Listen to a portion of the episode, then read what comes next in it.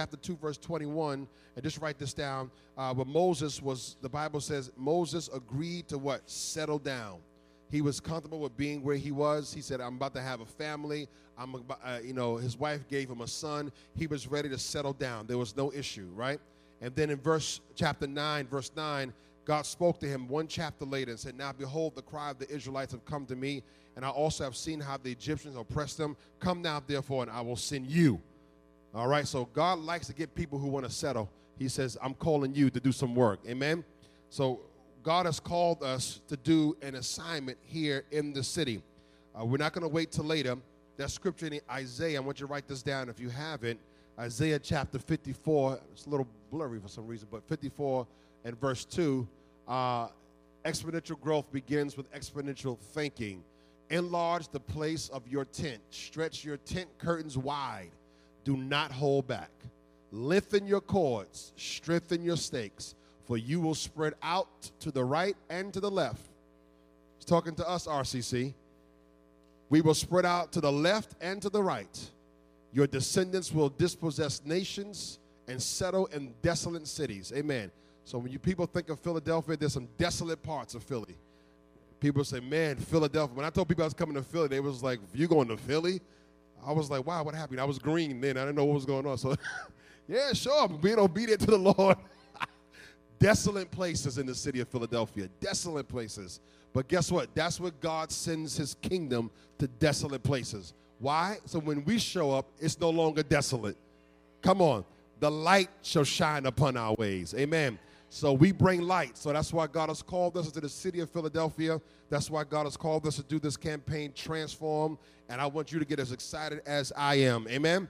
I want to read this. This is a, I'm going to read two more scriptures and we're going to jump into this prayer uh, 1 Corinthians chapter 12. I love this, and this is a little bit lengthy, but it's important. I want you, I want you to understand that you play a role in what God has called us to do in the city. Somebody say, I play a role in what God has called us to do in this city.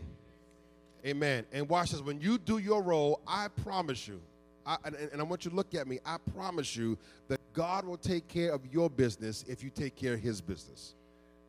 Can I say that again?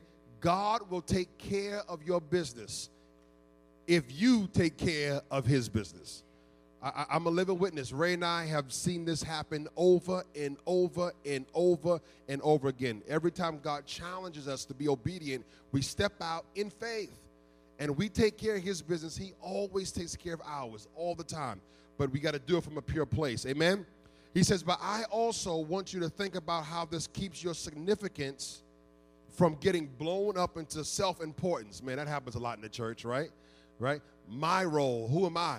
You're nobody. Listen, don't get blown up with your self-importance, right? He says, for no matter how significant you are, it is only because of what you are a part of.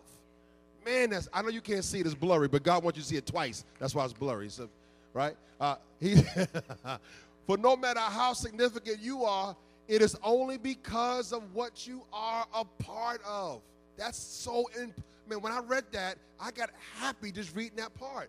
So watch this. No matter how great of a preacher I am, no matter how great of a singer that Laura is and Rob can play and everybody does their role and their part, guess what? What's going to make this work is that we are all a parts. Right? There's no one individual that makes this work. Come on, there's no one person. We need each other. Come on, look at somebody and say, I need you. Now look at somebody, uh, somebody else and say, I need you. Now look at them and say, RCC needs you. We need you. We need you, right? It's because what we're part of, he says, an enormous eye or a gigantic hand wouldn't be a body, it would be a monster. So guess what? if I, yeah, right, a freak of nature or something like that. If, if I walked in and I had, my hand was 10 times the size Jada, uh, uh, uh, uh, of yours, you would say, man, all, I got all my faculties, but you'll be staring at me. You say, what is wrong with him? If your eye got swollen for whatever reason, you would look and say, what is wrong with his eye? So no matter how great you are, you can't have one part of your body bigger than the other part because otherwise you look like a monster. And we don't want any monsters at RCC. We want to be a body. Amen, church. All right, I'm gonna get y'all gonna come in regardless. Come on. Uh, what we have is one body with many parts, each its proper size and in its proper place. No part is important on its own. This is the Bible. Can you imagine the eye telling the hand, get lost? I don't need you. Or the hand telling the foot, you're fired? Your job has been phased out. As a matter of fact, in practice, it works the other way. The lower the part, the more basic and therefore necessary. You can live without an eye, for instance, but not without a stomach. Man, that's some good stuff right there. Right? People have lost an eye, but nobody can live without a stomach. And you don't see the stomach. But the stomach is a critical part of your living every day. Come on. So don't get caught up in the part. Well, you know, I'm greeting, or well, I'm working the table, or I'm in the parking lot, or well, I'm behind the scenes. Guess what? Every part is important. You can't see your kidneys, but try getting rid of your kidneys. You won't live. People that have bad kidneys are on dialysis because the kidneys are important. You need it, whether you're internal or external. We need each other. Somebody say that. We need each other. All right, look at this. When it's part of your own body, you are concerned with.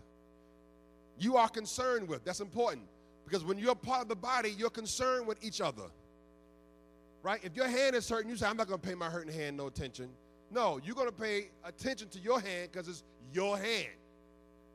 If, you if your foot is hurting you, you're going to pay attention to your foot because your foot. Now, somebody else, I may walk in here limping. You all right, Pastor? All right. And you'll keep on going. It ain't your, it ain't your body. But the Bible says when it's your body, you should be concerned, which means that we should be concerned about one another. We should be thinking about one another. What is God calling us to do as a church? Come on. What is God calling us to do as members that we can't do by ourselves? I don't care how big the vision is, I can't do without you. I need everyone in there. I need those harvest hands.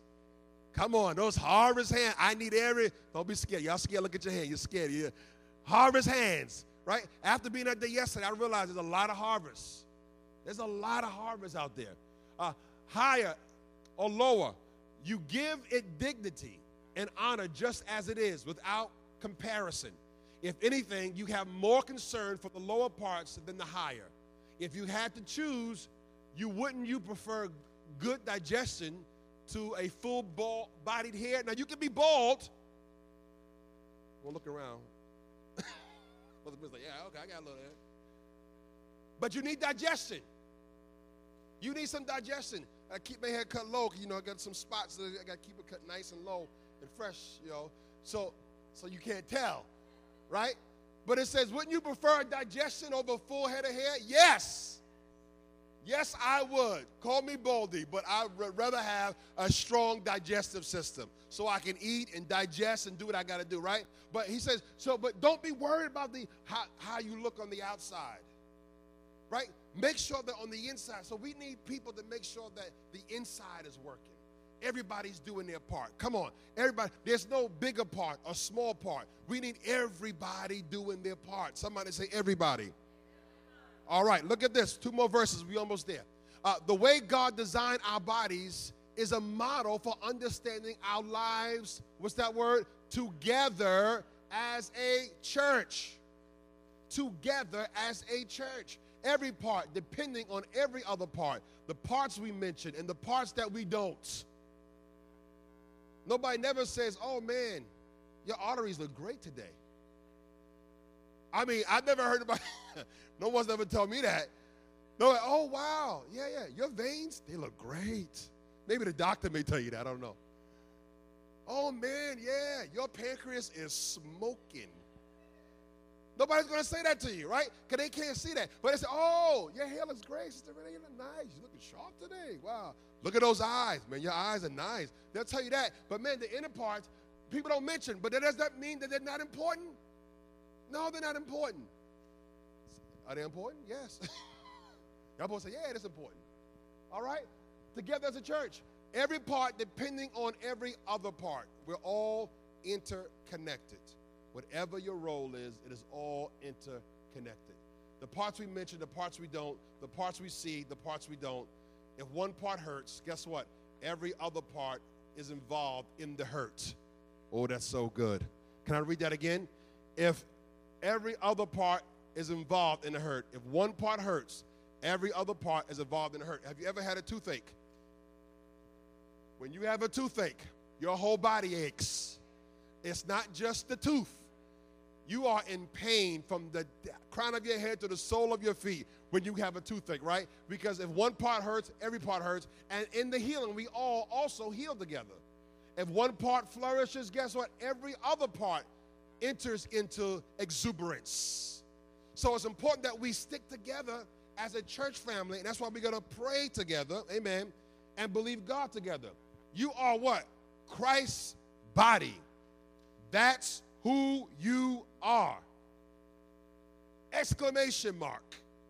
You are Christ's body. That's who you are. You must never what? Forget this. Only as you accept your part of the body does your part mean anything. Oh, I, that, that's really good. I always ask people to do everything with excellence. Because when you accept your part of the body, then your part has meaning. I remember, and I tell you the story all the time when I was back in New York, and my grandfather asked me to, to, to start the youth ministry. But there was no youth ministry, Laura. We didn't have one. And, and what we had realized is that for three, four years of not having a youth ministry, we were losing a lot of big families that were coming because we didn't have anything for the kids. Now, we had nursery and stuff like that, but no ministry for youth. Uh, and the size of church that we were, we needed that. And so, you know, I could have said, really? You want me to take, care, take over the little kids? I should be doing something better. Be doing something bigger and grander.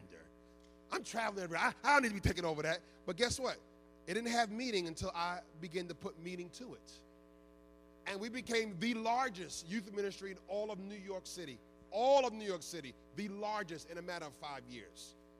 Massive. Why? Why? Because when you touch it, you put meaning to it. Come on, you got to get this. You put meaning.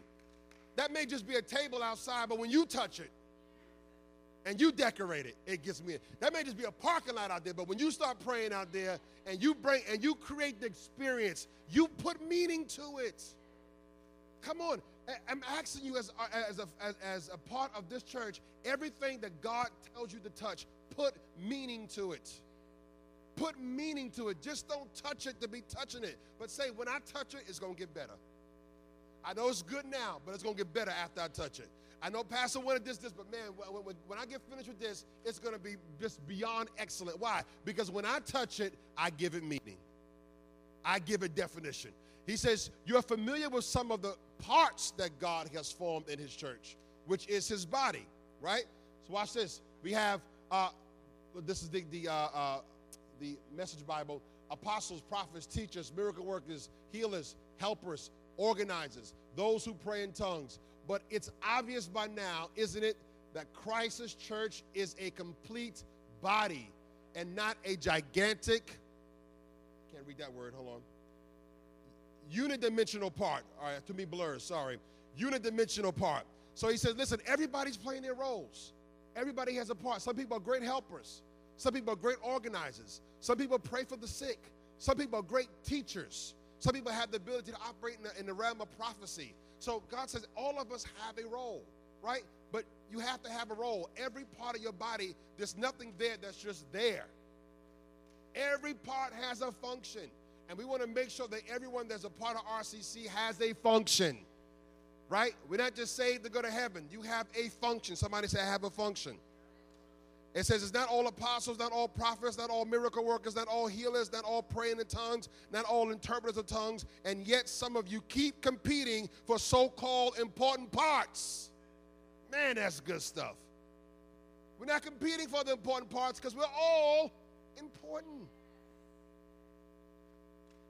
God has you working the elevator. My goodness, make sure that's the best, cleanest smelling elevator in all of Philadelphia.